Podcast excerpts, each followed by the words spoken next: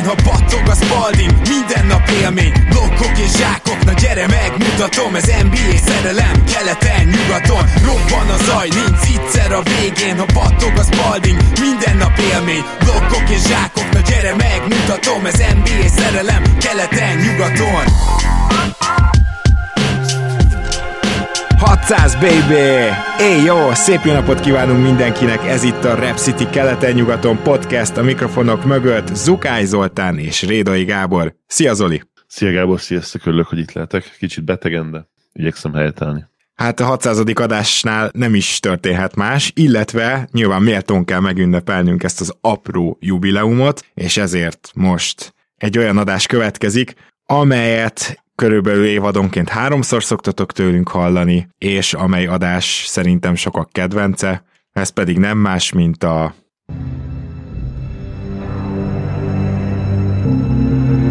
Rookie Watch.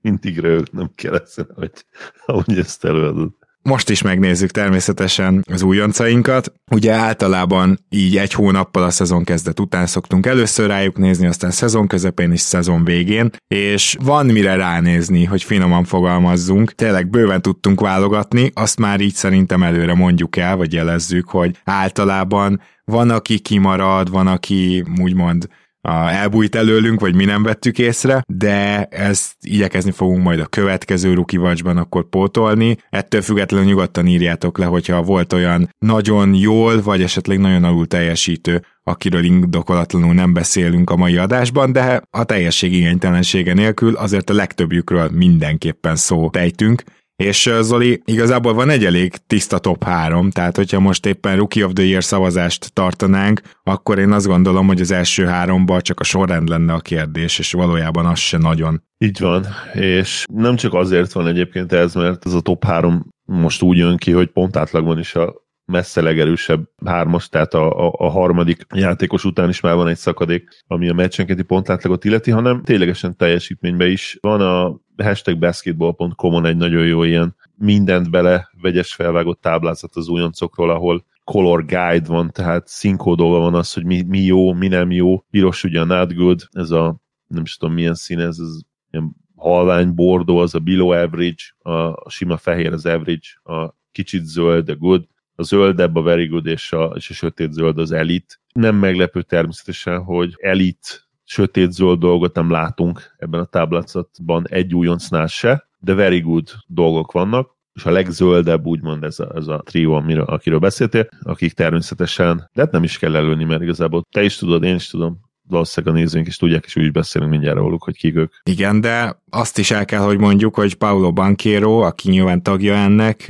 nem csak, hogy jogosan van ott a top 3-ban, hanem teljesen jogosan ő idáig az év újonca. Én azt hiszem, hogy ilyen jó rajtot újonctól bizony vissza kell mennünk és keresgélni, hogy mikor láttunk, és szerintem, ami Bankéróban nagyon extra, az az, hogy ugye tudtuk, hogy ő tud valamennyire passzolni, van ott egy kis playmaking, de az, hogy te ugye már be is mondtad többször ezt a szegény ember LeBronját, ez annak köszönhető, hogy gyakorlatilag minden jó tulajdonsága egyből átjött az NBA-be. És ez félelmetes. És sőt, még azt kell, hogy mondjam, hogy még védekezésben sincs igazán a csapat a kárára rukiként. Szóval nagyon-nagyon magasan kezdte az amerikai olasz, vagy olasz-amerikai ezt a bizonyos első évét, és most ugyan egy sérülés miatt kiül, elvileg már nem olyan sokáig, viszont ő el is szaladt szerintem ezzel a címmel. Most egy hónap után ezt nagyon botorságnak tűnik kijelenteni, és én mégse gondolom annak, tehát mégis nagyon meglepődnék ezek után, hogyha valaki ezt a teljesítményt beérné. És tegyük hozzá, hogy látom, hogy a Magic nem áll jól, de már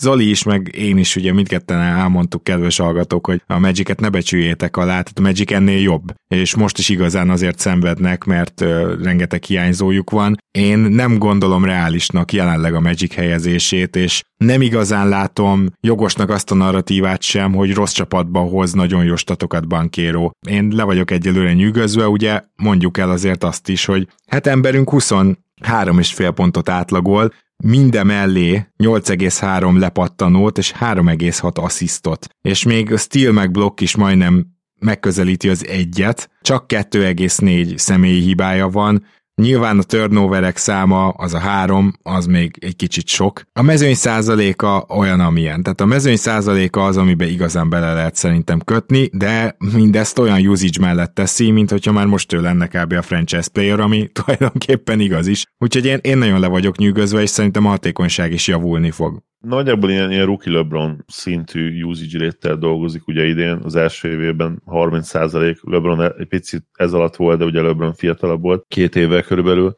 ugye egyből középiskola után jött, mint emlékszünk rá. A mezőny százalék és a hatékonyság se rossz, annyira rossz egyébként, tehát hogyha ha megnézed, akkor 56%-os TS, ez az újonc évben abszolút vállalható. Igen. Nyilván azt hozzá kell tenni, hogy Macorin hatékonyabb, ugye a másik játékos, akivel gyakorlatilag most versengenek az első helyen, én azt gondolom. Ivy nem szól ebbe jelen pillanatban még bele.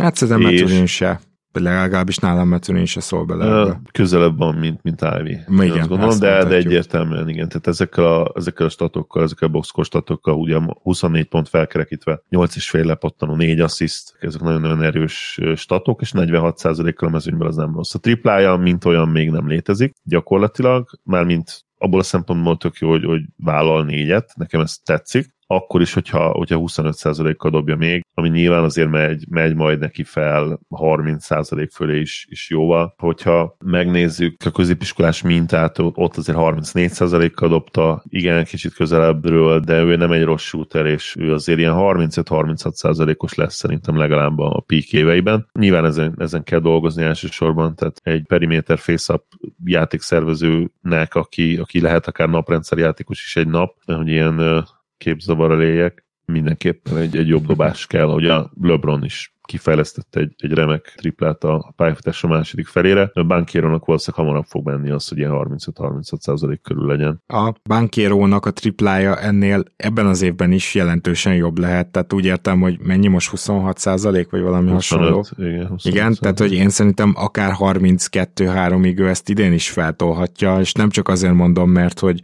mondjuk a dobó mozdulata tetszik, vagy ilyesmi, hanem azért is mondom, mert egyelőre még ugyanáll ez a shot selection dolog, ez ilyen szerintem kettős, tehát elég sok bankíró meccset néztem, és el akarja dobni a nehéz dobásokat, viszont amikor be tud menni a gyűrű közelébe, és onnan dob, az egy sokkal-sokkal jobb dobás, és egyelőre neki ezt kell előttetni, mert az ember egy hihetetlen erőgép. Tehát nem véletlenül jutott nekem eszembe Scotty Barnes ugye az év elején róla. Mert ezekben nagyon hasonlít hozzá, és tényleg Barnes is akkor a leghatékonyabb, amikor ki tudja használni a fizikai erejét, és mellé gyorsaságát, és nyilván innen már a LeBron párhuzama is rögtön értető lesz, de igen, tehát, hogy azt hiszem, hogy Bankérónak majdnem minden védő ellen mismatche van a periméterről, és ezt, ezt kell kihasználnia. Az, hogy ő milyen triplákba áll bele, hát nem üres kecsen triplákba maradjunk annyiban. Tehát, hogy azt gondolom, hogy ez még akár idén is fejlődhet. Most először persze térjen vissza. Bármi még bankéróról nálad? Tényleg, amit még kiemeltél, hogy, hogy meglepően jó védekezésben, tehát én rosszabbra számítottam az első évében. Jó, jó használja a fizikai adottságét, jó használja a wingspanjét, jó használja az atletikusságát. Egy blokk, egy, me, egy stíl gyakorlatilag meccsenként, ez kifejezetten jó, és nem csinál nagy baromságokat, ahogy, ahogy néztem a Magic meccseket, egészen jó.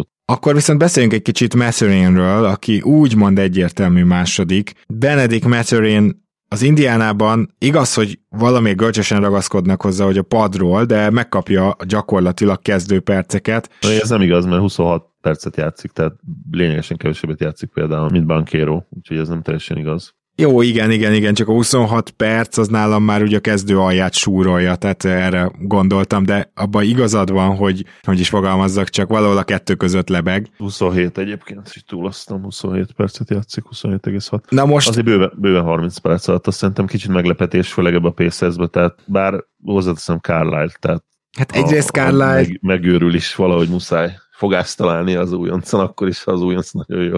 Hát meg azért azt is tegyük hozzá, hogy most nincs is oka nagyon belenyúlogatni, tehát neki kellett egy olyan pad scorer, ugye nyilván TJ McConnell által irányított padra nem árt, hogyha valaki esetleg tud pontokat is dobni. Ilyen szempontból Carlisle használja is így Matherint, meg eléggé megkapta szerintem a zöld jelzést, tehát azért Benedict Matherin elvállalja nehéz dobásokat és be is dobja. Ő nála Bankérohoz képest így tudnám jellemezni a dolgot. Tényleg ez a nem nagyon zavarja, egy nagyon jó védő áll előtte, akár úgy is dob egy pull-up triplát. Na, ez az, amit Rukitól gyakorlatilag alig látsz, vagy szinte példanélküli. Félelmetes a magabiztossága Metszörinnek, tehát én ezzel kezdeném, hogy azzal biztos nem lesz gond, hogy ő elhiggye magáról, hogy jó. A másik, ami fontos, az az, hogy Benedikt Metszörin bizony a nehéz dobásokból is marha jó százalékokat hoz, tehát ő gyakorlatilag fele annyit se csinál a pályán playmakingben, lepattanózásban, és igazából védekezésben se nagyon, mint Bankéro, viszont egy hiperhatékony dobógép már most. És szerintem ez nyilván alapból egy olyan skill, ami fontos is nagyon a ligában, meg valami olyasmi is, ami jól mutatja, hogy mi lesz azért az első számú fegyvere, amiről őt megismerjük. Nehéz valakihez hasonlítani, én ugye ilyen hatékonyabb Tracy mcgrady mondtam, de mások meg Zach Levint mondanak, aki mondjuk biztos nem az idei hatékonyságával hasonlít rá Metzerin, na mindegy. Az biztos, hogy egyelőre egy viszonylag egydimenziós, de hiperhatékony scorer, valami kicsit több betöréssel rendelkező Clay Thompson, valami ilyesmi irányt képzeljetek el vele kapcsolatban. Bocs, de nem értünk egyet annyira, tehát a meccsenként hat büntetőt kiharcolt, tehát miért lenne egységű szkóra, tehát már most elit triplázó, és gyakorlatilag elit büntető kiharcoló újoncként, tehát 26 percben a meccsenként 6 kiharcolt büntető. Az azt mondtam, hogy egy csikú scorer, mi? Azt akartam mondani, hogy egy csikú, scorer, igen, egy csikú játékos, azt akartam mondani, hogy csak a scoring az, amiben hozzátesz. Tehát igen, köszönöm szépen, hogy, javít, hogy kijavítottál.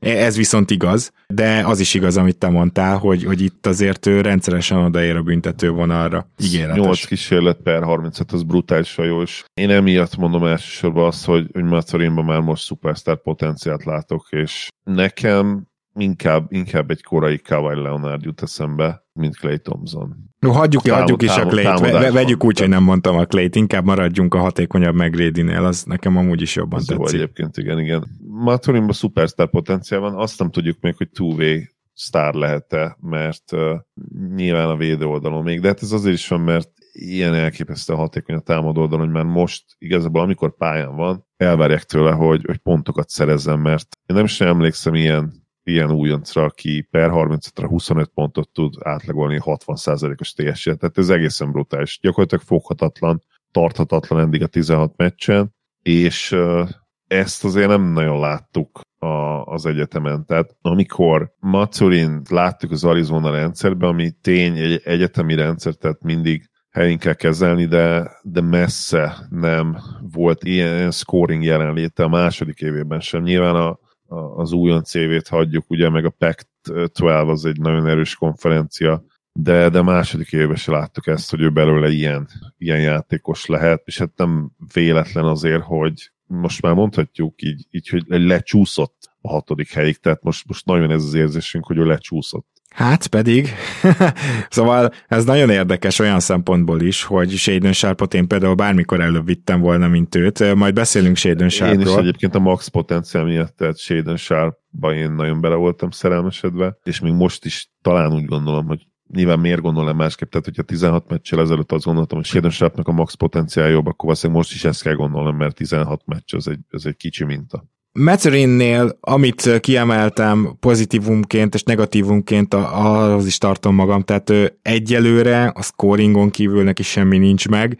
de most, hogyha tavaly Jalen Green mondjuk így jön be a, a Houstonhoz, mert ne, neki is ugye hiányoltuk azt, hogy ő próbált playmakerkedni, csak abból hihetetlen mennyiségű eladott labda lett, szóval ez is egy kérdés, hogy melyik a jobb, amikor megpróbálod és nem megy, vagy amikor meg se próbálod, tehát nyilván azért a a megpróbálod és nem megy a jobb. A lényeg a lényeg, hogy tulajdonképpen abban kell még fejlődni a védekezésen kívül, amiben nyilván organikusan is fejlődni fog, csak azzal, hogy több tapasztalatot szerez, hogy majd amikor már elkezdi igazán magára vonni az ellenfél figyelmét, mert ez most még nyilván nem történik meg annyira, mint amennyire indokolt lenne. Tehát egy rukinak azért nagyon hosszan ki kell tartania egy ilyen ö, hatékonyságot ahhoz, hogy ne adj Isten duplázzák, vagy rásegítsenek, vagy besegítsenek, amikor elindul. Akkor majd valom, vajon mennyire tudja megtalálni a társakat. Ez lesz neki a következő lépés, de én ezt nem fogom számon kérni rajta idén. Szépen csak dobja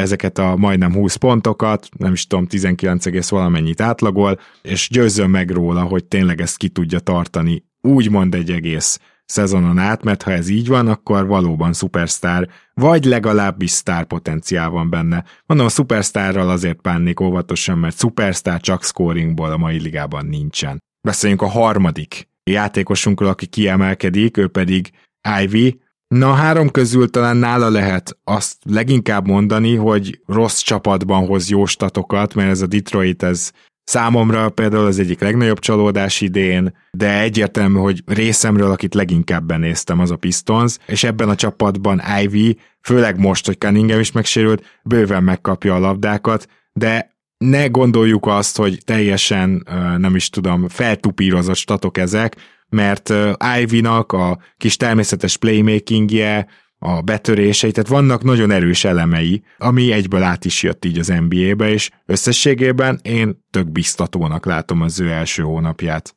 Most Sacramento elleni meccsét láttam a minap, ott, ott egészen elképesztő volt, és, és annyira egyszerű volt meglátni benne a jövőbeni szupersztárt, ahogy Foxy, Foxy ellen csináltam, most már Foxy-nak hívom, felültem abszolút a Kings vonatra, és megyünk velük, ameddig lehet, kíváncsi leszek, hogy hol áll meg.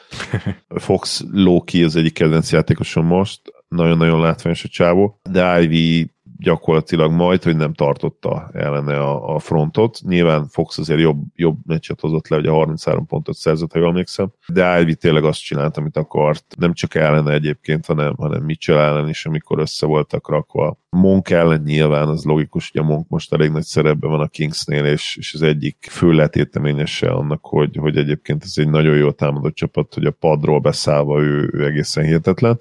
Ivy-ban azt gondolom minden megvan tényleg ahhoz, hogy, ahhoz, hogy szupersztár legyen, beleértve én azt gondolom, hogy a méreteit is, tehát ő 6 láb 4, egy elég jó wingspan az irányító poszton nem, hogy nem, hogy nem aló méretezett, hanem, hanem kifejezetten jó méretekkel van megáldva, és nem azt mondom, hogy, hogy fiatal Divéd szintű atléta, mert talán az nem, de közel van hozzá és, és talán Tony Parker óta nem láttam ennyire koordinált és ennyire vertikálisan, gyorsan és jól mozgó játékos. Tehát itt szerintem a Superstar potenciál az egyértelmű.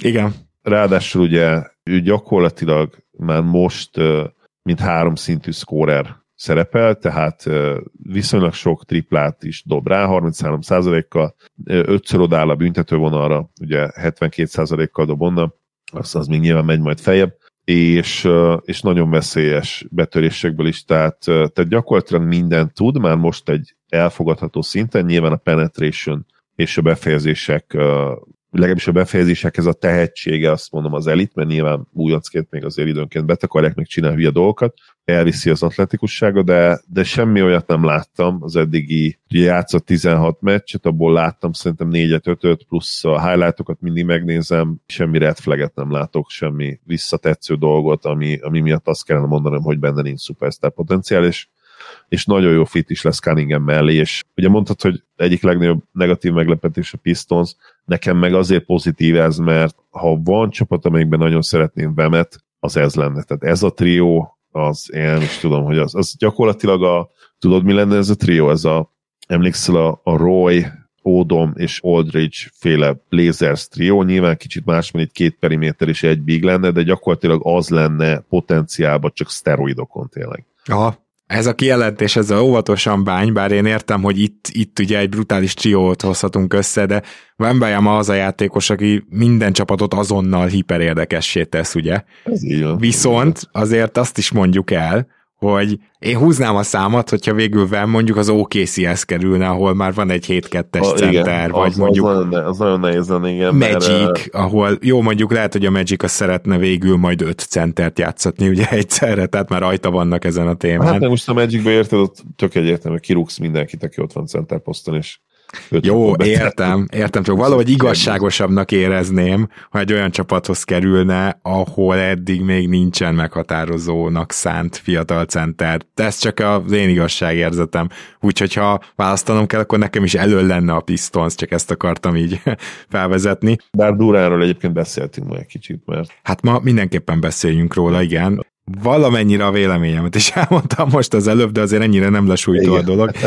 Jaden Ivy-ra visszatérve, ugye ő benne azért látod a szupersztárt, mert megvannak az eszközei, a gyorsasága, a mérete, ezt mind mondtad, viszont azt is vegyük észre, hogy persze az ilyen játékosoknak a hatékonyságot szépen lassan évről évre, mert már az elejétől megvan a usage, már két Cunningham mellett is megvolt nagyjából a usage, azért feljebb kell majd tornázgatni, és nyilván Ivy-nak meg ez lesz a feladata, mert láttunk már olyat, hogy ígéretesen is jól indult, hát szerintem Foxnál nem kell nagyobb példa, és hogy aztán, aztán szupersztár potenciálról tanúbizonyságot talán most tesz először ebben az elmúlt egy hónapban, csak az a baj, hogy most már nem tudom, hogy mennyire beszéltünk potenciálról, meg, meg mennyire gondoljuk ezt fenntarthatónak, meg Foxot mennyire gondoljuk fiatal játékosnak, szóval egy kicsi, kicsit az elmúlt évek azért megtépázták ezt a dolgot, és nyilván azért erre majd figyelnünk kell hosszú távon Ivy-nál is, de az első feladata az mindenképpen az, hogy ezt egész jó assist to turnover ratio-t, ezt az ígéretes, háromszintes scoringot kicsit jobb hatékonysággal tudja tolni. Nagyon érdekes az ő védekezése egyébként, mert még nagyon nem tudja, hogy besegítésnél hol kell lennie, tehát fel alá szaladgál. Tehát megvan hozzá a sebessége és az akarata is, csak még a, a tudás nincs ott. Ilyet láttunk, azt gondolom, nem egyet és nem kettőt, viszont ez néha árt azért a Pistonsnak, mert ő a sebességét kihasználva nagyon sokat kockáztat, és ebből vannak látványos labdaszerzések, akár lerohanás zsákolással véget érő labdaszerzések. Megvan az, amikor kiugrik, de nem sikerül, és akkor onnantól ugye alapból 5 a 4 ellen támad az ellenfél. Szóval majd ezeket ő szépen lassan szerintem meg tudja tanulni, ne számítson senki arra, hogy az egyik pillanatra a másikra megy majd. Nem gondolom, hogy van feltétlenül egyértelmű negyedik, meg nem gondolom, hogy ez alapján kell végigmennünk az egész listán. De azért, hogyha mégis muszáj lenne, akkor valószínűleg mind a ketten Keegan Murray-t mondanánk, nem? Álvinál abszolút megvan ez a jelenség, amiről beszélsz, ugye ez a bizonyos steel vadászat, ami tényleg egy kéterű fegyver, mert meccseket lehet vele megfordítani, hihetetlen momentum, építő dolog lehet, amikor megvan egy nagy stíl, és végig szágud a pályán, és egy zsákolással befejezi. De ugyanakkor meg amit mondtál, hogy, hogyha lemarad róla, nem szerzi meg, egyrészt lehet ugye falt is, tehát falt problémába is ö, kerülhet viszonylag könnyen, másrészt pedig ugye sokszor egy, egy zítszer lesz a saját palánkod alatt belőle, úgyhogy, úgyhogy igen, ez egy kéterű fegyver, amit, amit jól kell megválasztani, és bizony ebben, ebben még fejlődhet, hogy, hogy ne, ne állandóan ugorjon el ezekre a, a passzkísérletekre ezekben a szituációkban. Bár ugye azt mondtad te pont, hogy nem egyértelműen egy Szerintem hely. nem. Nem annyira egyértelmű, igen. Szerintem azért relatíve igen. Keegan Murray az egyik legtöbbet játszó újonc. Nyilván Jabari Smith ugyanúgy 30 percet játszik, mint, mint top pick, neki kell is, de, de ő ugye hát meglepően gyenge teljesítmény nyújt eddig. Ó, én nem is miatta, ö, hanem nekem Jalen Williams az, aki nagyon-nagyon tetszik. Egyébként Sharp is, és Eason is, tehát hogy itt, itt már vannak olyanok, akik szintén nagyon tetszenek, mint Murray így fogalmazni. Williams abszolút jó, igen, jó játékos, de, de egy, nem biztos, hogy nyilvánvaló, de, de én, én a scorereket azért, azért előnyben részesítem, és nem mondtuk ezt még, azt mondtuk, hogy a top 3 után van egy szakadék, de Murray után is van egy elég komoly szakadék, tehát egy már scoringban. Scoring szempontjából így van. Igen. És Murray hatékony scorer eddig, amit mondjuk vártunk is tőle, tehát tehát tudtuk azt, hogy ő jó dobó lesz, tudtuk azt, hogy jó scorer lesz. Ő gyakorlatilag, hogyha a midrange és a triplákat nézzük, és megtalálni a jó dobó helyzetet, szerintem ilyen Carmelo Anthony szintű, fiatal Carmelo Anthony szintű játékkal rendelkezik már most. Nyilván nem tudja annyit támadni még a gyűrűt, nem olyan ballhandler, nem feltétlenül olyan playmaker, bár ugye tudjuk, hogy Carmelónak is ezek voltak a gyengességei, tehát, tehát ez ilyen szinten nem meglepő, hogy Murray sincs meg, de, de mint scorer gyakorlatilag használható sőt több, mint használható, hanem átlagon felül is már az első naptól. Igen, ami miatt én mégiscsak negyedik helyre Murray-t raknám, az az, hogy ő egyelőre védekezésben nem, hogy nem okoz csalódást, hanem ő és Barnes a Sacramento kezdőjében, amíg ott vannak, addig az a védekezés, az, az meglehetősen jó. Én olyat is olvastam egy top 5-ös, de most kezeljük ezt óvatosan, még kicsi a minta. Na, maradjunk annyiban, hogy egy rendes, normális wing defendernek néz ki már az első évében, és ez nagyon ritka, tehát ne kényeztessen el minket, hogy jött tavaly egy Herbert Jones meg ilyenek, tehát ez azért nem egy rendszeres történet. Kigen Murray védekezéséről az is mindent elárul, hogy vele a pályán pluszba van a csapata, illetve még nyilván azt ki kell emelni, amit te is mondtál, hogy vannak területek, amivel nem csak küzd, hanem nagyon küzd. Tehát az, hogy mondjuk több eladott labdád van, mint asszisztod, az sose néz ki jól akkor is, hogyha mind a kettő szám viszonylag alacsony, de a besegítő védekezésével sincs gond, tehát mondjuk ha valami még kifejezetten tetszik Murrayben, akkor ez. Ha azt mondta a Messerénre, hogy egydimenziós játékos, akkor viszont Murrayre már így azt mondanám, hogy nem annyira, mert ő valószínűleg, egyébként Metzurinben is benne van a potenciál bőven, hogy jó védő legyen, Keegan Murray meg valószínű, hogy jó védő lesz mellé. A, a playmaking ugye egyiküknél se igazán játszik, Murraynél abszolút nem, de azt hiszem, hogy ez nem is a feladata, és ahogy Metzurinre is mondtam, hogy ilyen szempontból természetesen türelmes leszek vele, Murrayvel sem kell az első évében azt várni, hogy már is még ilyen extrákat hozzon. Bőven elég az, hogy 6 triplából, tehát 6 tripla kísérletből 36%-kal dob eddig, ami szuper, és nagyon ígéretes kezdés, és igen, tehát neki az a középtávoli is megvan. Gyakorlatilag középtávoliban egyébként Rui Hachimurára emlékeztet, akit meg pont, hogy Carmelohoz hasonlítottak annó, úgyhogy igen, de nagyon adja ez a vonal, és hát más nem hoztam róla, csak azt, hogy igazából egyre több és több a szerepe, mert ugye egy ilyen sérüléssel kezdte a szezon, tehát ezek a számok, még akár a pontmennyiség, a játszott perc mennyiség mind-mind javulhat. Ennyit tennék hozzá.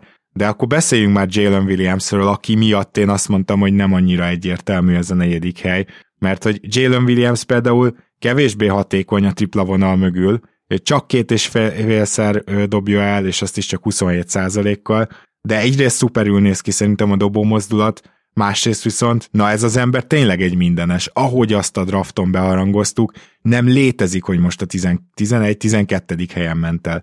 Az nem létezik, hogy most a 12. helyen menne el. Tehát voltak ilyen 6-7 asszisztos meccsei, ami egészen félelmetes, tehát gondoljunk bele, hogy hármas posztról, úgyhogy játszanak mellette irányítók, meg egyes-kettes posztú játékosok, akikre tényleg rá lehet mondani, hogy valamilyen szinten ballhandlerök, ugye főleg Shaggy Alexander és Trayman, és Jalen Williams emellett tud playmakinget hozni, emellett tud jó védekezést hozni, relatíve én szerintem egy rukihoz, emellett lepattanózik, ha kell, nagyon jó méretei vannak, szerintem elképesztően ígéretes, annak ellenére, hogy támadásban egyértelműen alul van használva, hiába, hogy például a gyűrű közelében zseniálisan fejez be. Amikor néztem az okc ami megtörtént azért párszor már ide, nyilvánvalóan a Dallas elleni meccsüket láttam, a, Denver elleni meccsüket láttam, a Raptors elleni, egyébként blowout vereségüket is láttam, a bocsánat, blowout győzelmüket is láttam.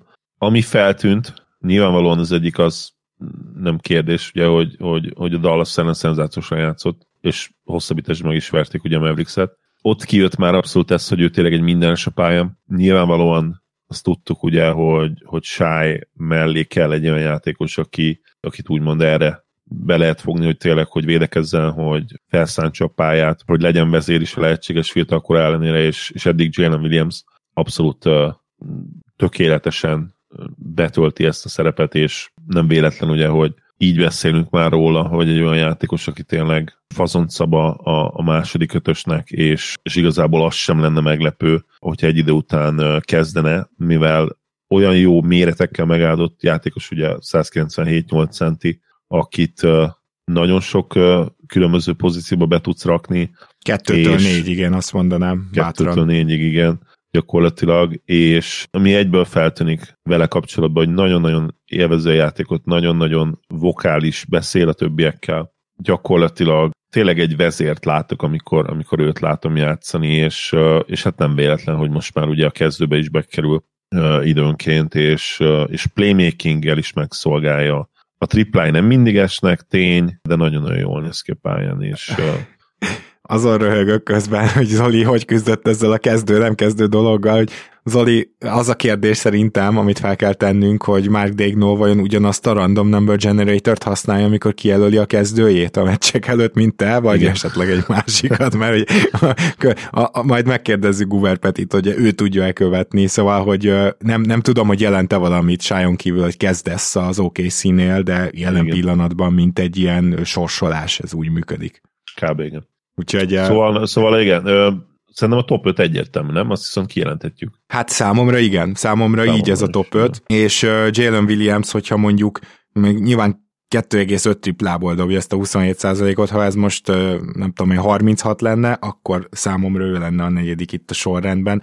Na de beszéljünk azért azokról, akik még tetszenek, és ebben nem lesz benne Jabari Smith, majd beszélünk róla is később, hanem én már emlegettem itt Shadon Sharpot és Tari eason szerintem te is gondolom, hogy a pozitívumok közé írtad fel mindkettőjüket, hát most talán Tari eason kapcsolatban azt mindenképpen mondjuk el, ha már itt Jabari Smith-t emlegettem, hogy igazából a Tari Eason kezdene, és Jabari Smith jönne a padról, az jelenleg jobban mutatná azt, hogy ki a hasznosabb a Houstonnak. És arról nem is beszélve, hogy ugye Kenyon Martin Jr., szintén gyakorlatilag a padról jön, de szintén ő jobb. Tehát mondjuk azt, hogy Eason és Kenyon Martin a 3-as, 4-es csere, szerintem jelen pillanatban jobb, mint a Houston kezdő 3-as, 4-ese, főleg azzal, hogy néha ugye Gordon van bent, aki szörnyű formába kezdte a szezont, amikor meg van éppen Jason Tate, akkor meg ő van bent, és ez valahol nagyon vicces, de nyilván a Houstonra majd külön elemzésbe kitérünk, csak akarom mondani, hogy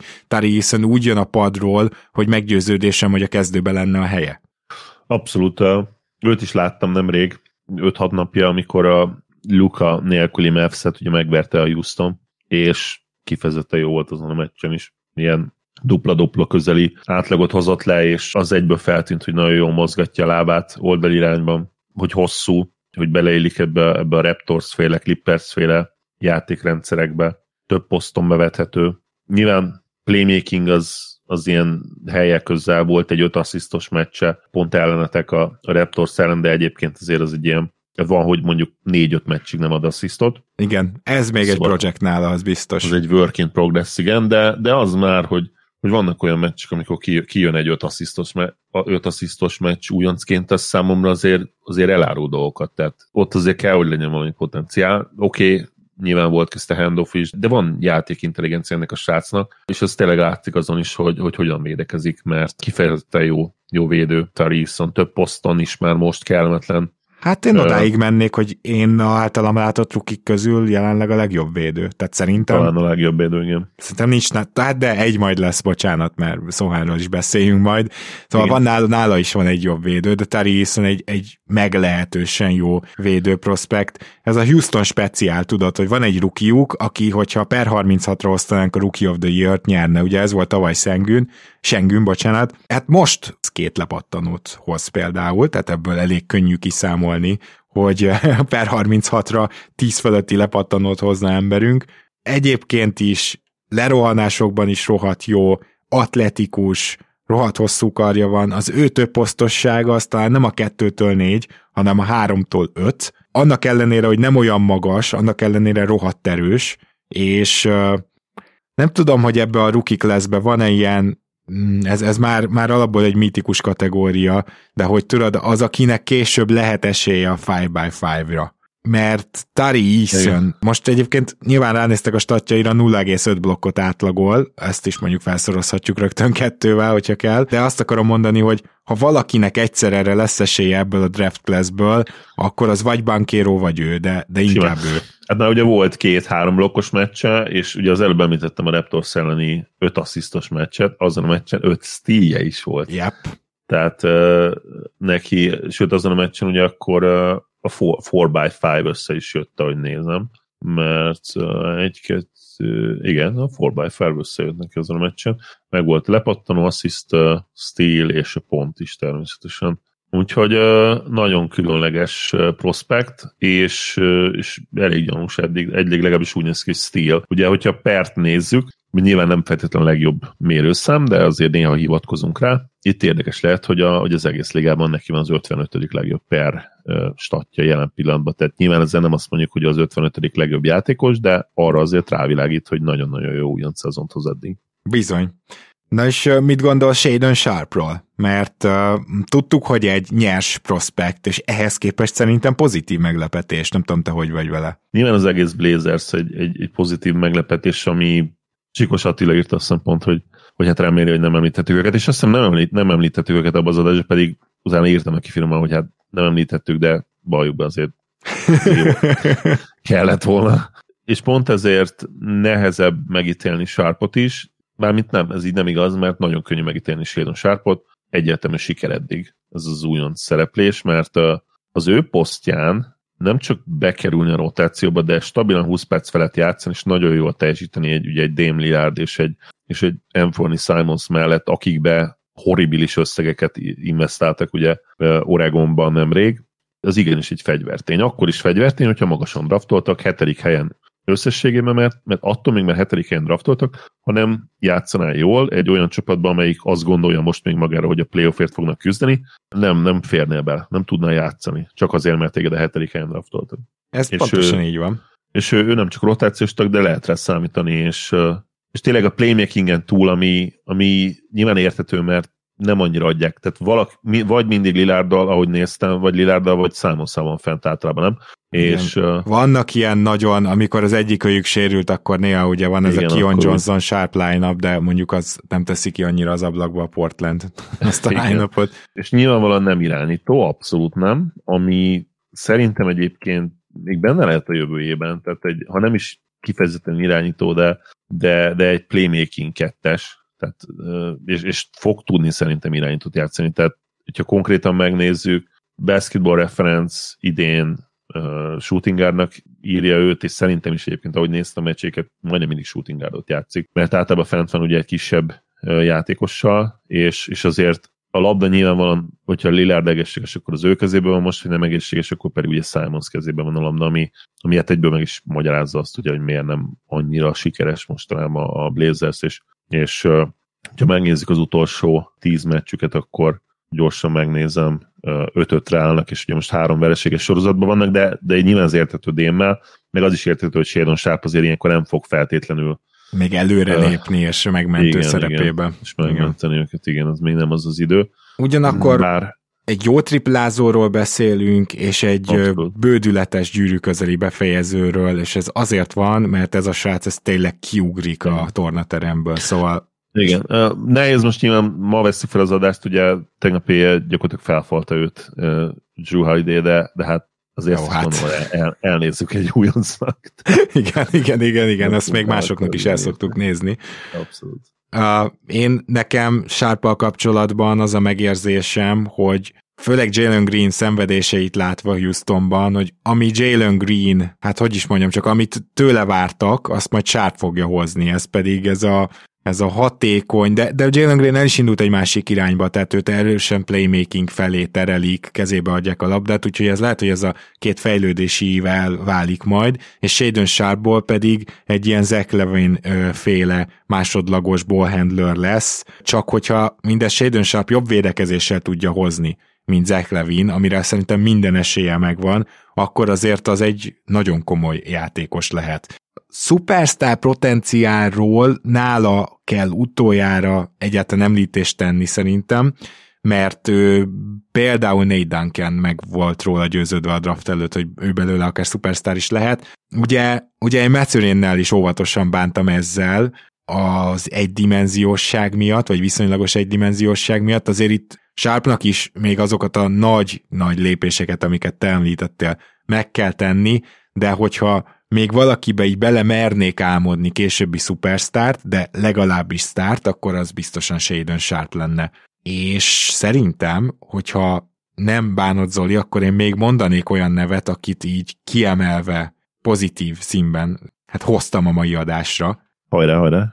És hát igazából még három van, de akkor kezdjük Jeremy Sohannal, aki ugye szintén top 10-be ment el a lengyel, és felsorolhatnánk azt, hogy hogy dobja a triplát, vagy felsorolhatnánk azt, hogy egyelőre beigazolódni látszik az, hogy, hogy hát még egy kicsit fakezű, de egyáltalán nem akarok foglalkozni azzal, hogy mi történik támadásban. Egyébként volt már három bedobott triplás meccse, valószínűleg azért össze tudják rakni annyira, hogy ne legyen belőle egy Mati style viszont a védő oldalon meg nagyon valószínű, hogy egy Mati style szintű tehetséget látunk, az külön extra, hogy ezt a Rodman image-et meglovagolja, csak, csak ő egy jó fiú Rodman, tehát abszolút nem egy balhés, viszont, viszont tényleg a pályán meg mindent elkövet, akár arra, hogy felbosszantsa az ellenfelét. Már most hihetetlen egy-egy védő, már most hihetetlen besegítő védő, egyértelmű, hogy ő az idei Herbert Johnsunk, és uh, szerintem jót húzott a Spurs hosszú távra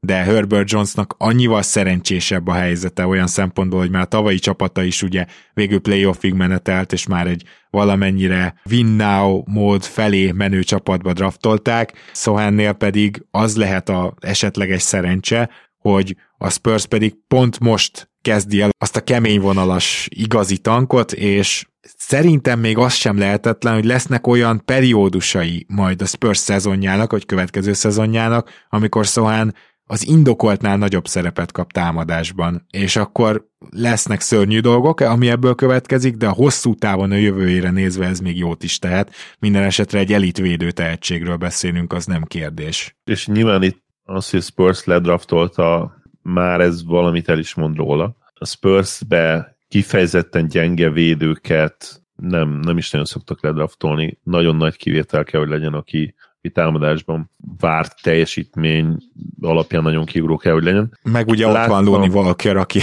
akit nem tudjuk, hogy miért draftoltak, igen. Ők is hibáznak időnként. Kétszer láttam eddig ugye uh, a Denver ellen, nem back-to-back, de, de két nap különbséggel ugye játszottak ugyanazon csapat ellen, ami már talán tavalytól, ugye? Tavalytól vezették ezt be, hogy, hogy azonnal újra uh, ugyanazzal ellen, ellenfélen játszol. Hát ezt most idén azért sokkal jobban tolják. Idén jobban tolják.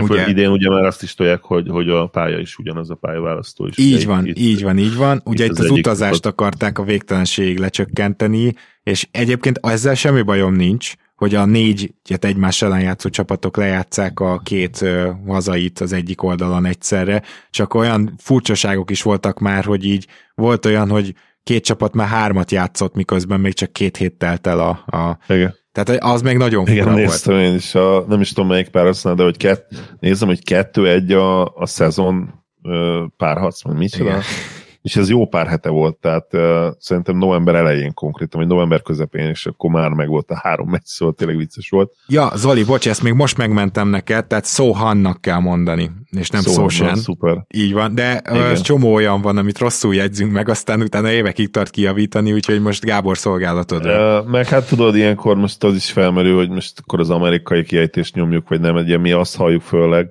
és szerintem ott én legalábbis hallottam Szósennek, de, de lehet, hogy Ó, én azt simán elhiszem. Rejtik. Amikor Dragic nevét, az a legidegesítőbb, hogy azért Dragicnak a nevét a kommentátoroknak a háromnegyede ki tudja mondani, hiszen egy all játékosról beszélünk, és, és Vucevicről ugyanez a helyzet, és van az egynegyede, amelyik még mindig nem. Tehát tíz éve igen, vannak hát a ligában. Doncsik, Doncsik, nagyon sokaknak Doncsik még mindig. Az már azért ritkább, az... de igen, tehát még ez is megvan, hihetetlen. Igen, Hát ne, nehéz az a, a csé kiejtés, igen. Uh, szóval ez, ezen a két meccsen még a Denver ellen nyilván kicsi minta, de uh, ott is azt láttam, hogy egy olyan játékos, aki, aki nem csinál nagy hülyeségeket, védekezésben kifejezetten jól mozog, és, és támadásban még úgy nagyon nem nagyon kapja meg a, a, a lehetőséget, nem, nyilván nem hívnak rá játékokat, ami persze tök, tök értető. Igen. De azóta egyébként becsúszott azért már neki elég sok 10 plusz pontos meccs. Ezen a két mérkőzésen szinte alig dobott pontot. Nagyon jó pattanozó, az minden meccsen kijön gyakorlatilag konzisztens pattanozó. Ő a posztján ott lehet majd szerintem, ha nem is az abszolút elit, de, de legalábbis az ilyen 6-7 lepattanott szerzőjátékosok között picit átlag feletti, vagy átlagos playmaker, ami szerintem jó ezen a szinten, azért egy bőven két méter feletti srácról beszélünk, és hát neki is kicsit a egyelőre célzó víz az, ami, ami hát finoman szóval se jó, és, és itt, itt azt talán kicsit aggasztó, hogy oké, okay, triplája, mint olyan, nem nagyon van még ezt, ezt elnézzük neki, főleg ugye annak fényében, hogy az egyetemen se volt, ugye az egy szezon alatt gyakorlatilag ő, ő egy big man kicsit, tehát ilyen a hossz és a, és a skillset alapján ő egy kicsit ilyen big man volt még egyetemen is. Szerintem minden tekintetben Rodmanhez jó a hasonlat. Nagyon jó Rodman hasonlat, igen.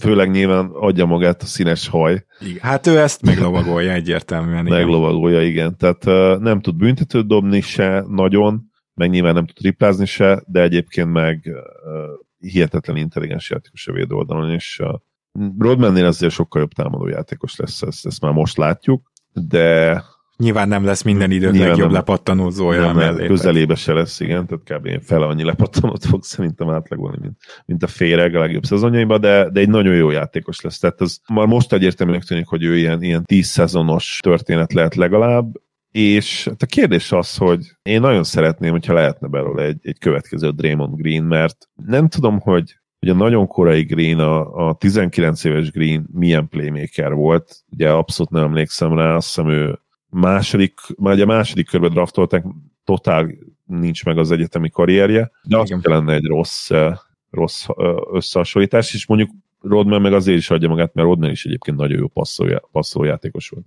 Igen. Meglátjuk, hogy merre fejlődik, de az biztos, hogy őt ezért érdemes ki fejezetten nézni, mert bizonyos dolgokban, ami nagyon sok játékosnak egy egész karrier alatt nincs meg, ő neki már az alapok fantasztikusak. És hogyha ő, ő neki emellé nyilván majd a támadást kell fejlesztenie, és abban meg nagyobb a lemaradása, mint a többieknek, de egy extrém érdekes játékos. Mondtam, hogy van még két olyan játékos, akit így kifejezetten kiemelve hoztam, de most átadnám neked a terepet. Van-e még valaki, aki kifejezetten tetszik idén? Kolokó talán, de ezt nem mondanám, hogy így kifejezetten tetszik, de, de Kolokóban abszolút ugyanígy látom a, a 10 szezonos NBA játékost már most, mint, mint ahogy ugye látom uh, Sohamba. Az nyilvánvaló, hogy, hogy Kolokónak rengeteget kell dolgoznia a skillsetjén, de nagyon-nagyon jó gyűrűvédő és, és lepattanozó játékos lehet, és mint ilyen, szerintem ha, ha nagyon nem fejlődne a támadásban, ugye Ugye picit relatíve idősebb rookie, ugye 22 éves, júniusban töltötte 22-t, de, de ebben a két dologban tényleg nagyon jó, és, és azonnal használt, hogy NBA rotációban. Ugye nyilván sérülések is tették, de meg az, hogy center poszton ugye nem vettek annyira jók, meg az, hogy sajnos Achiu, a Precious, a, a nyári, nyári nurse nyilatkozat, neked adott nurse nyilatkozat ellenére sem, sem úgy játszik ebbe az évbe, hogy vártuk. De, hát de akkor most is, is sérült egy hónapra, úgyhogy... Tehát akkor is ott van a pályán. Tehát, hogyha azt mondta volna neki, mert persze ezt is mondta Nurse, hogy hát Kolokó már idén játszott, de hát nem feltétlenül hittük el neki. Nem, ő se gondolta ezt, hogy szerintem ő se gondolta hogy ezt. Hogy is válaszolt már... pontosan arra a kérdésre, hogy... Hát, hogy a kezdő az még nem, de majd az mert, hogy szépen lassan. rotációba, hogy játszhat, igen. De hogy azt nem gondoltuk, hogy ő 30 percezni fog bizonyos meccseken novemberben szerintem. Nem, nem, és, és szóval Kolokónál annyi van, hogy egyébként nekem nem volt benne ebbe a két játékosba, de Kolokót és kicsit Walker Kesslert is együtt kezelve mondanám, hogy, hogy nyilván még azért a faltokkal nekik az első évükben meggyűlik abszolút, a bajuk. Igen.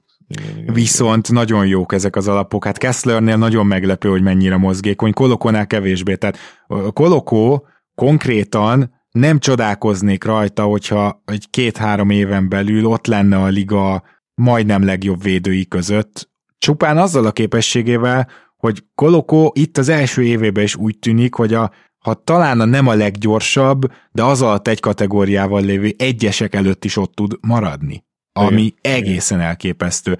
Csak összeadod ezt a mozgékonyságot, a gyűrűvédést, akkor pont az van, amit mondtál, hogy mi van akkor, ha csak eljúpokat húzogat be. Robert ne. Williamsnél sincs ezzel semmi probléma, úgyhogy egy elképesztően értékes játékos. Igen. A másik játékos pedig, aki, aki nekem nagyon nagy kedvencem volt a draft alatt, és a mokkadásban is ugye ledraftoltam, mostanában kezd el úgy igazán játszani. Ó, az, igen. Az, az AJ Griffin. AJ Griffin, bizony, én is akartam őt hozni. Igen. Az Atlanta kicsit kényszerből, tehát hogy Nate McMillan nem mert hozzányúlni, tudod, így a rukihoz. Kicsit kényszerből bekerült a rotációba, és hogy nem hogy maradt, hanem most már, amikor kiesett egy meccsre DeAndre Hunter, AJ Griffin kezdett. És Igen. ez a játékos nagyon úgy tűnik, hogy az a scorer, akit megjósoltak, aki, akire mondták, hogy ő lehet így a stíl, így a, a nem tudom, 10-20 között. Most egyébként Terry Eason a nagy stílot, de, de mindenképpen Griffin is biztos, hogy előrébb lenne most draftolva, úgyhogy hát így nagyon biztató. De ezt tudtuk is az egyetemen is. A, tehát nála tényleg az volt a kérdés, hogy a sérülések mennyire fognak belejátszani, mennyire tud egészséges lenni, mert fiatal karrierje ellenére nagyon sok sérüléssel bajlódott, és ezek nem feltétlenül csak ilyen egyszerű sérülések voltak, hanem felmerült az is, hogy ugye ilyen krónikus problémái lehetnek. Nagyon reméljük, hogy egyben marad, de, de mint scorer a határa csillagosság tényleg, tehát belőle simán 20 pontos NBA játékos lehet egy nap, hogyha, hogyha olyan helyzetbe, olyan szituációba kerül.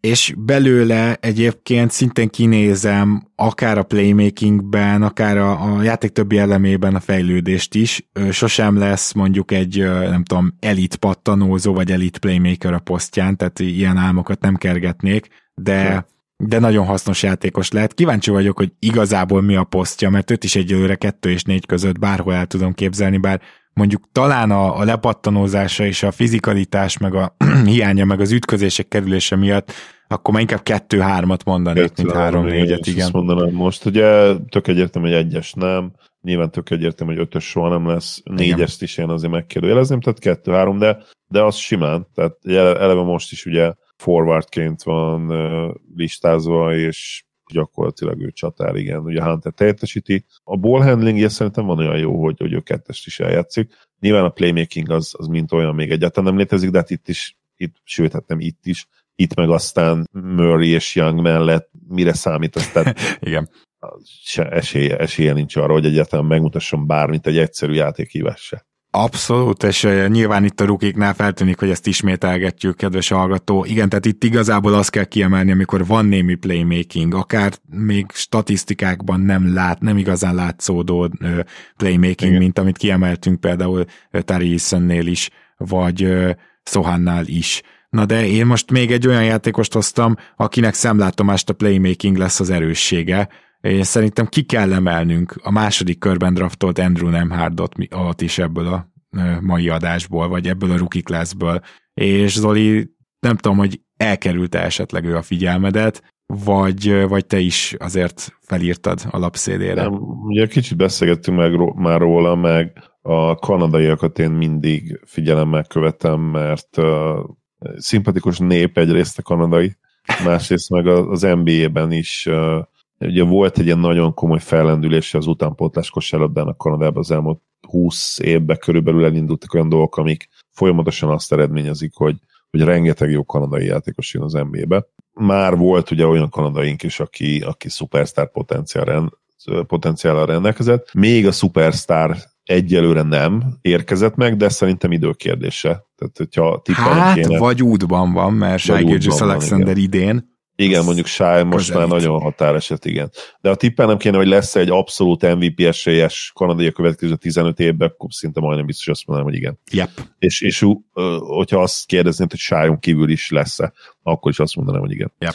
Uh, ugye nem Hardnak érdekes egyetemi karrierje volt, játszott a Floridába, az SEC-be, és utána átment a, a Gonzágába, a Gonzágá színeiben már nagyon-nagyon képben volt nekünk is, ugye az elmúlt években mi is elkezdtük követni elég komolyan a, a March Madness-t kihitte volna, adásokat is szentelünk neki, és a 21-es 22-es szezonja egészen elképesztően jól sikerült. Nem Hardnak a, a Gonzágában tényleg egy, egy olyan szintű all játékot láttunk tőle, ami azt is számomra felvetette, hogy, hogy ő, ő egy legit kezdő lehet az NBA-ben, és én őszintén szóval nem értem, hogy miért csúszott le a második körig. Igaz, hogy épp hogy, Hát ez a, tudod, ez az idős ruki, meg hogy uh, már nincs benne fejlődési potenciál, ez volt a szöveg nála. Hát jó, igen, ezt értem, ugye négy éves egyetemi játékos volt, de, de meg volt a prototípus, sőt nem is prototípikus, hanem ugye elit méret az irányító poszton gyakorlatilag. Én azt vártam volna, hogy, hogy, hogy valaki az első kör végén 26, 27, 28. helyen legkésőbb elviszi. Na most, most már elvinnék. Most már elvinnék, igen. De egyébként olyan nagyon sokat meg nem csúszott ahhoz képest, tehát 31. helyen vitték el, azt hiszem, tehát a második kör legelején, hogyha nem csal az emlékezetem, ugye? 32-re emlékszem, de megnézem 32, neked. De, de mindegy, gyakorlatilag ott valahol az elején. Ö, ö, ö, neked van igazat 31, igen. 31. Amúgy az a vicces, tehát, hogy mit csinált most a Pacers az elmúlt két évben, ami, ami fiatal periméter talent, talentet illeti. Tehát valami brutális, amilyen, amilyen keretük most van. Tehát, tehát tényleg nem Hard is egy olyan játékosnak tűnik, akivel megteheted azt, hogy most akkor még ha nem is lenne Vembajama, és nem lesz tiéd az egyes első pick, vagy akár a második, harmadik, negyedik, ötödik, eszedbe se jut, hogy, hogy alsó posztra nézelődjél hanem, eh, hanem megtetted azt, hogy ugye egy floor spacer erőcsatár vagy, ugye attól függően, hogy mit csinálsz Turnerre. Szóval ez egy nagyon nagy luxus, és Carlisle imádja az ilyen típusú intelligens játékosokat, ha hasonlíthatnánk, akkor szerintem ez a nagyon elit csere irányítókhoz hasonlítanánk egyből, nem? Tyus Joneshoz, Montemorishoz. Egy nagyobb, nagyobb Tyus Jones, nekem eszembe is jutott ez ugye Tyus Jones-t is imádták az advenstatok, és meggyőződésem, hogy, hogy nem Pardot is imádni fogják. Nyilván itt, itt azért ezt hozzá kell tenni, hogy, hogy itt is ugye, ugye Halliburton, Maturin duo mellett neki, neki van egy egyértelmű szerepe, ami meg is könnyíti valamilyen szinten a dolgát, mert tök jó, hogy tud játszani ugye egyes kettest is, nyilván, hogyha, hogyha fenn van uh, Halliburton, akkor ő az egyértelmű irányító, és mondhatom, hogy nem is mondhatom, hanem gyakorlatilag az első számú scorer is ezt kijelenthetjük, és, és emellé könnyű beidomolni, főleg ha annyira jól játszik egy Maturin is, és amikor vele vagy a pályán, akkor minden, szinte minden terhet levesz rólad újoncként, tehát ez azért nagyon ritka, hogy egy olyan csapatnál, a, mint, a, mint a Pacers, amelyik nem úgy kezdte a szezont feltétlenül, hogy azt vártuk, hogy ugye 10 6 vagy mennyivel álljanak, és ezzel megkönnyíti, a, megkönnyíti neki a, a dolgokat. De, de hát hihetetlen hatékonysággal is dolgozik eddig, tehát nagyon jól triplázik. Azt hiszem még nem hagyott ki idén büntetőt, igaz, hogy alig harcol ki, tehát ezt hozzá kell tenni, hogy összesen van, nem tudom, tizen, tizen pár büntetője a szezonban, de még ugye egyet se hagyott ki, ami, ami azért nagyon-nagyon ígéretes, és és tényleg egy, egy olyan játékos, akiről, akiről beszélnünk kellett most azért egy pár percet. Le a kalappal a Pacers draftolása, meg a, nyilván itt a, itt a csere is benne van, hogy elképesztőt húztak ezzel az elmúlt két évben, és most már lassan beszélnünk kell majd róluk, mint a, mint a legjobb fiatal magok. Hárományos az NBA-ben. Azt hiszem már top 10 környékén voltak. Top 10 környékén voltak, Sőt, igen. top 10 voltak ebbe a top mostani adásunkba is. Igen. Lehet, hogy most már fejebb is rakjuk majd őket. Igen, én szeretnék csak említés szintjén mondani három-négy olyan nevet, itt azért jegyezzetek meg, mert most a statjaikon még rohadtul nem látszik, de szerintem van legit NBA, legitim NBA képességük, szép magyarul, már most, és a jövőben egy abszolút jó NBA karriert futhatnak be az eddig látottak alapján. Az egyik ilyen gyöngyszem az Ochai Agbaji, aki nem hiszem, hogy bárkinek feltűnt a 3,3 pontos átlagával. Igen. Szerintem marha jó védő, én azt gondolom, hogy hát most nagyon kis mennyiség az, amit előre eldob, de jó shooternek néz ki, úgyhogy én Agbajit mindenképpen szemmel tartanám. A másik ilyen játékos, akit szemmel tartanék, az ö, érdekes, hogy David Raddit ö, erőlteti a Memphis többet, pedig szerintem védekezésben és támadásban is kicsit többet hez hozzá Jake LaRavia. Ö, szerintem, Igen. szerintem egy teljesen legitim shooter, aki meglepően atletikus és meglepően jól tud védekezni. Rádi egyébként sokkal több dimenziósabb, tehát hogy bár ő ezekben nem annyira jó, szerintem védekezésben se annyira, mint a Memphisnél hiszik, de ő nagyon jól passzol, erős, tehát hogy le- lehet, hogy a fizikai adottságok és egy kicsit a, ez a passzkészség, ami neki van emiatt a Memphis, őt akarja építeni, de ezt csak így meg akartam említeni. Ugye Walker Kesslerről már tettünk említést, szintén Igen. szerintem figyelős, és van-e még bárki, Zoli, aki szerinted ilyen pozitív értelemben figyelős? Mit szólsz például Christian Brownhoz? Brownnak voltak már nagyon jó meccsei, és abszolút meg lehet említeni, tehát egy olyan játékosnak tűnik, aki, akiből lehet egy, egy legit kezdő is akár, free kezdő egy napon, nagyon atletikus, kifejezetten pozitív eddig. Nyilván úgy nézett ki, hogy bekerült a rotációba, de nyilván utána azért ez hullámzott. Tehát nála ez egy ilyen jó csapatnál, mint a Denver, amelyik ráadásul még jobb akar lenni annál, mint ahogy kezdték ugye ezt a szezont. Náluk azért ez, ez nem, nem egy ilyen egyértelmű dolog, hogy oké, okay, akkor innentől kezdve jár neked 20 perc édes fiam, csak azért, mert megkaptad a iszonyú hülye év, vagy a meccsvédőjének járó nyakláncinkat ugye párszor. Ah, igen. Amúgy imádom, vicces ez a szokás. Ocsáj, ha már viccnél beszél, vicces dolgokról beszélünk, akkor Ocsájnál nem úgy az volt poén, hogy egyébként ő, hogyha nem tudom, nézted a szezon elején, de ő ilyen, ilyen 20 perc környékén játszott már, a, már azt hiszem október végétől, és volt egy ilyen három meccs, ahol, ahol ilyen 20 perc felett játszott, aztán kiderült a jazznél, hogy várjál, mi most jók vagyunk mégis, és onnantól kezdve teljesen kikerült a rotációba, és, és alig játszik azóta, de nyilván egyébként a, a csávó extra tehetség, és, és a védő oldalon tényleg hozzá kell, tehát egy, úgymond igazonnod is kell hozzá, hogyha támadó játékos vagy, és számolni kell vele. Tehát impozáns, fizikailag oldalirányú mozgásba is extra, és tényleg ott lehet szerintem majd a legjobb perimétervédői között. Annyi, hogy most túl, túl jó ez a jazz, és egyszerűen nem, nem tud még játszani, mert hát ahogy Malik Beasley játszik basszus idén, a, nem tudom, hogy ezt a csávot, ugye főleg a, az ügyes bajos dolgaival bárki adna érte első körös, de de lehet, hogy valaki elgondolkodik erősen rajta. Hát és akkor most arról ne is beszéljünk, a Malik Beasley első körös tatsz, akkor Jordan Clarksonért hány első körös tatsz? Igen, igen, igen. Nagyon durva. Beszéljünk akkor a csalódásokról. Nem sok van, de azért van. Hát nem tudom, egyébként Durennel kéne kezdenünk, mert ugye ő nem csalódás, csak ő nem is ilyen, nehezen tudom elhelyezni, szóval ő ilyen szürkezónás nálam. Szóval mielőtt Jabari Smith-re átérünk, akkor mit gondolsz Durenről, Zoli? Mert nekem van egy olyan érzésem, hogy mutatja is azt a potenciált, amiért úgy leigazolták, meg vannak így jobb meccsei, de közben meg igazából hiába ilyen atletikus, nagyon rossz gyűrűvédő, meglepően rossz lepattanózó néha némelyik meccsen meg jónak tűnik, tehát hogy ilyen inkonzisztens, ezt tudom mondani, és nyilván támadásban azért ő leginkább eliupokat fog behúzni még egy jó ideig. Az a baj az ilyen típusú játékosokkal, hogy R35-en mindig jól fognak kinézni, tehát yeah.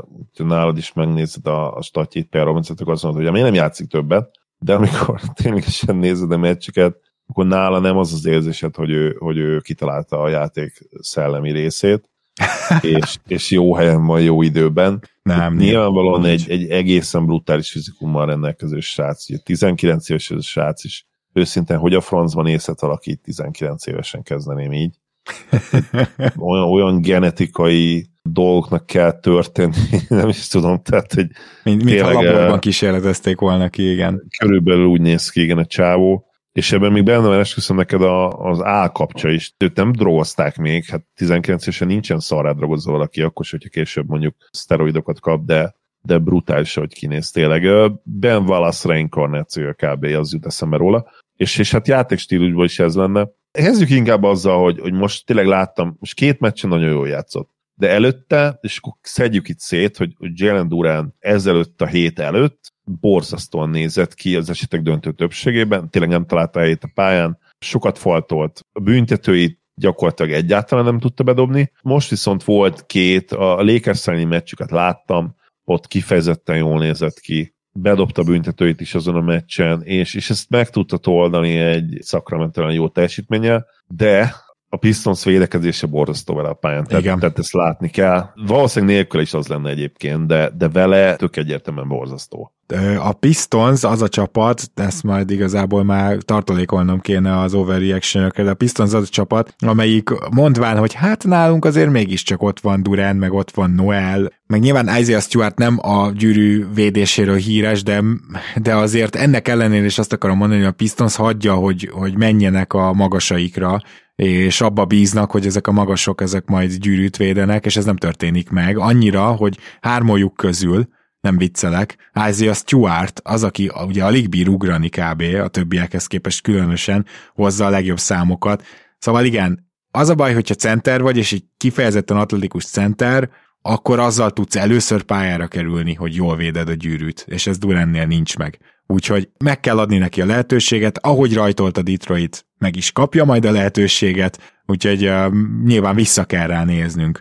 Na de Jabari Smith. Nagyon úgy néz ki, hogy ez a csávó, bár most még nem, a százalékai sem erről árulkodnak, ezt hozzáteszem, hogy 30 százalékkal dobja a triplát, de azt én készséggel elhiszem, hogy ő egy ilyen 35-36 százalékos triplázó stretch big lesz. Tehát, hogy egy Brook Lopez, Jaren Jackson Jr. szintű triplázó minden további nélkül lesz. Szóval én ezt készséggel elhiszem. Szép a dobó mozdulat, tudjuk, hogy tud dobni, oké. Okay. Az, hogy ő egyáltalán nem tudja úgymond leütni a labdát, tehát, hogy kiharcolni magának helyzetet, egy az egybe bármit megoldani, az azért szerintem sokként ért minket is, a Houston drukkereket is, tehát hogy itt neki sokkal komolyabb lemaradása van, mint amire lehetett számítani. Igen, abszolút. A dobás miatt én sagodom, tehát uh, Jabari Smith egy, egy jó dobó lesz ez. Számomra igazából nem, nem akkora kérdés. Itt az sokkal érdekesebb, hogy mi lesz ezzel a playmaking mert Ja igen, az, az se létezik, ez pontosan így van, de sem magának, igen, sem másnak. Nyilván igen, tehát itt a dribbling és a playmakinget én valami szinten össze is kötöm, mert azt gondolom, hogy ahhoz, hogy jó playmaker legyen, általában le kell tudnod ütni, ütni a labdát. Tehát még azok a magasok is, akik, akik jó playmakerek, azért le tudják ütni a labdát, és, és tudnak vele valamit csinálni, nem csak ugye posztabból dolgoznak. Ami, ami tetszik egyébként Jabarinál eddig, az a, az a védekezése. Azt gondolom, hogy jól mozog, jól védekezik, és, és belerakja az effortot, amit egy újonctól elvárhat. Támadó játék az teljes káosz eddig. Nyilván minden onnan indul, hogy nem tudja bedobni az üres helyzeteket sem. Amint ez megoldódik, és picit le, leülepszik ez az NBA dolog neki, onnantól az én azt várom, hogy, hogy ez egy erős fellendülés lesz. Oda tud érni időnként már most a, a büntetővonalra, az, az nekem mindenképpen tetszik, és... De az a rengeteg erőltetett szar, aminek az ára, a, tehát hogy igen. ezen az áron érő oda a büntetővonalra. Ez hogy... így van, így van, így van, nagyon sok minden megpróbál. Nyilván ez valamilyen szinten adott is, tehát hogy uh, top, top 3-as pickként most mit csinálják? Tehát, hogy oda fogják adni a kezedbe a labát, és, és mit csinálnod kell a dolgodat meg nincs is nagyon nyomás rajta ebből a szempontból, mert, mert nem akar nyerni a Rakis nyilvánvalóan, tehát hogy nem baj, tanulja hibáidon keresztül, és ő, ő talán ebbe kicsit belekényelmesedett most, hogy tudja, hogy hibázhat, és hogy nem látott feltétlenül rajta azt a jó értelembe vett lelki nyomást, ami, ami szerintem kell időnként ahhoz, hogy jól teljesíts és kihoz magadból a legtöbbet. Hozzáteszem, hogy, hogy tényleg nagyon sok üres triplet kihagy, tehát egész jól megcsinálják neki a helyzeteket időnként, és igen, két-három hülye triplát elvállal minden meccsen, ez tény, de az üreseket is egyelőre kiadja, és ez, ez amint javulni fog, onnantól kezdve azért az ő játéka ki fog ilyen támadásban is, és nyilván az év újonc díj gyakorlatilag elment. Szerintem az így. Azt egy szerint, azt szerintem az, az, az búcsút inthet. Ha csak nem lesz tényleg valami nagyon extra a két-három hónapja, ahol ilyen bőven 20 pont felett átlagod, de hát jelen pillanatban azt nem, nem tudjuk elképzelni a 11 pontos átlagával, meg a, meg a 50% alatti vagy környéki TS-ével, ugye sőt, hát bőven 50%-at, most megnéztem, 46%. Csalódás egyértelműen, de, de nem pánikolunk még. Így lehetne összefoglalni. Csalódás, hát Johnny Davis. Én őt ugye már a draftnál mondtam, nem választottam volna tízbe. Gyakorlatilag képtelen bekerülni a Washingtonnak a, a rotációjába, inkább Géligába játszatják, rossz hírek jönnek róla, rosszul néz ki. Az egy nagyon hosszú távú sztori lesz, ha abból egyszer valamilyen siker lesz. A Másik, aki viszont elvileg sokkal inkább NBA ready játékosként érkezett, Osman Dieng, az Oklahoma City Thunderhöz, ugye ne felejtsük el, hogy jövőbeli draftjogokat adtak fel azért, hogy ledraftolhassák őt a 11. helyen, ehhez képest abszolút nem tudja magát beverekedni, Nyilván ezek a játékosok kicsit ilyen mystery box kategória, tehát hogy aztán elképzelhető, hogy egy fejlesztő év után jövőre majd látunk belőlük valamit, és, és sokkal jobban néznek majd ki, csak éppen Diengről volt egy olyan teória, hogy ő már az elejétől tudhat valamennyit védekezni, tudhat egy kicsit tiplázni. Ő, ő azért ő erős projektjátékos. Tehát én, én megmondom, hogy nem emlékszem ezekre a hangokra, hogy ő lehet, hogy specifikusan arra gondoltak, hogy a védekezés, és lehet, hogy mondtak, hogy ugye beleérik ebbe a wing filozófiába, hogy mindenki hosszú kezű wing abba, és, és ugye playmakerként egyébként meg tényleg meglepően jó dobása az ugye nem nagyon van de én azért olyan hangokra, véleményekre emlékszem, ahol egyértelműen írták, hogy azért egy projekt, és, és kell neki majd idő, és hát nyilván ezt látjuk eddig, tehát uh, ennek ellenére nála se, se pánikolni, tehát ha valahol hogy tényleg az OK színen lesz idő arra, hogy, hogy kiforja magát. Ha, ha Pokunak adtak három évet, akkor neki is jár legalább annyi. Bár Sáj ezt azért átírhatja, ezt hozzá kell tenni. Ez kétségtelen. Ugyanitt ezen a környéken volt egy ilyen kis mahináció, hogy a Hornets kiválaszthatta volna a 13. helyen Jalen Durant, de azt elcserélte, hogy a 15. helyen Mark Williams-t válassza. Ugye Nick Richard sokkal jobban néz ki jelen pillanatban, tehát összehasonlítatatlanul. Maradjunk annyiba, hogy ez eddig nem tűnik úgy, hogy bejött, és meg akartam kérdezni még, mert most jó sok név van, aki már játszott, de most nem említjük, hogy csak meg akartam kérdezni Zoli, hogy mi a helyzet a ti újoncotokkal Jaden Hardy-val. Igen, hát gyakorlatilag nem tudjuk, nem tudunk semmit. Nyilván az nem jó jel, hogy abszolút nem tud bekerülni a, a rotációba, és, és olyankor sem, amikor borzasztóan játszanak a többiek.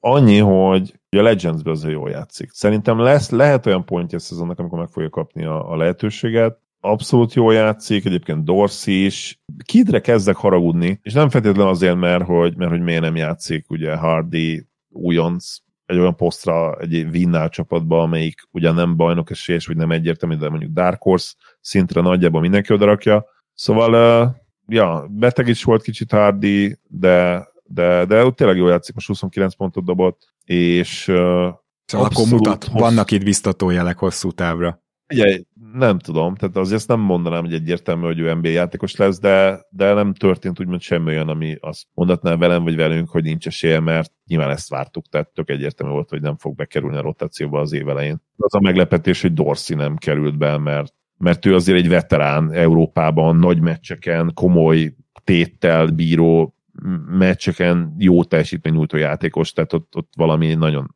egyetemű gáz lehet a háttérben, hogyha ő, hát gyakorlatilag Hardy többet került pályára, mint, mint Dorsey, és Hardy is nagyon játszott. Igen. Jó, ezt csak így meg akartam kérdezni, hogy mégiscsak neked azért ott nagyobb belátásod van sokkal, mint uh, szerintem az, akár Igen, hát még, még várunk arra, hogy, hogy lehessen véleményt formálni róla, mondjuk kapjon négy-öt meccset két héten belül, ahol ilyen 15-20 perceket játszik, egyelőre ez nem történt meg, nem tudom, hogy meg fog-e történni ebben a szezonban, nem biztos. Ó, oh yeah. Akkor végére értünk az idei első rukivacsnak, és egyébként a 600. résznek. Zoli, nagyon wow. szépen köszönöm, hogy ma is itt voltál. Köszönöm szépen, örülök, hogy itt lettem. Hihetetlen, hogy most volt gyakorlatilag az 500 most már 600-nál vagyunk. Nagyon durván repül az idő. Lehet, hogy a minimum célunkat, ami ezer, tehát hogy azt megbeszéltük, hogy addig biztos, lehet, hogy lassan hát ki kell tolni. Van, igen, ezt meglátjuk. Addigra, hát addigra már valószínűleg ti sokasodtok. Ez mennyi még egy négy év? Hát egy, igen, egy három. Három ja. év. Az nagyon valószínű, hogy, hogy addig történnek érdekes dolgok majd meglátjuk, mit hoz, a, mit hoz az élet. Ez izgalmas dolog. Lehet, hogy a 600-nál lesz véges, sose lehet tudni. Hát igen, sose Bármi lehet tudni. Bármikor, de azért, azért igyekszünk. Örülök, hogy itt lehettem, az, az tuti. Szia Gábor, sziasztok! Kedves hallgatók, én pedig 600-szor köszönöm meg, hogy velünk tartotok. Azt körülbelül 400 kettedszer köszönöm meg, hogy támogattok Patreonon, patreon.com per keleten-nyugaton. Tényleg köszi szépen, hogy 600-szor is itt lehettünk. Sziasztok!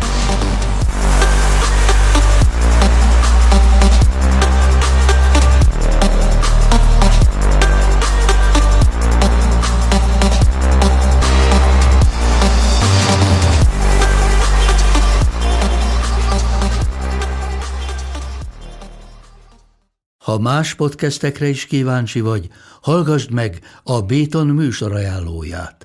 El tudod képzelni, hogy a podcastet, amit éppen most hallgattál, fél év múlva már a mesterséges intelligencia generálja? Mi sem. De ha érdekel, eljött már a gépek lázadása. Hallgass bele az Embertelen podcastbe. Orsós Lajos vagyok, a műsor házigazdája. Egyelőre még élőben. Egyelőre. Fedezzük fel együtt, hogyan ismerkedik, randizik, mesél és vitatkozik Betty és Péter, két teljesen mesterséges intelligencia. Lajos, a podcast címét mond még egyszer, Léci. Oké. Okay. Embertelen podcast. Ez a műsor a Béton közösség tagja.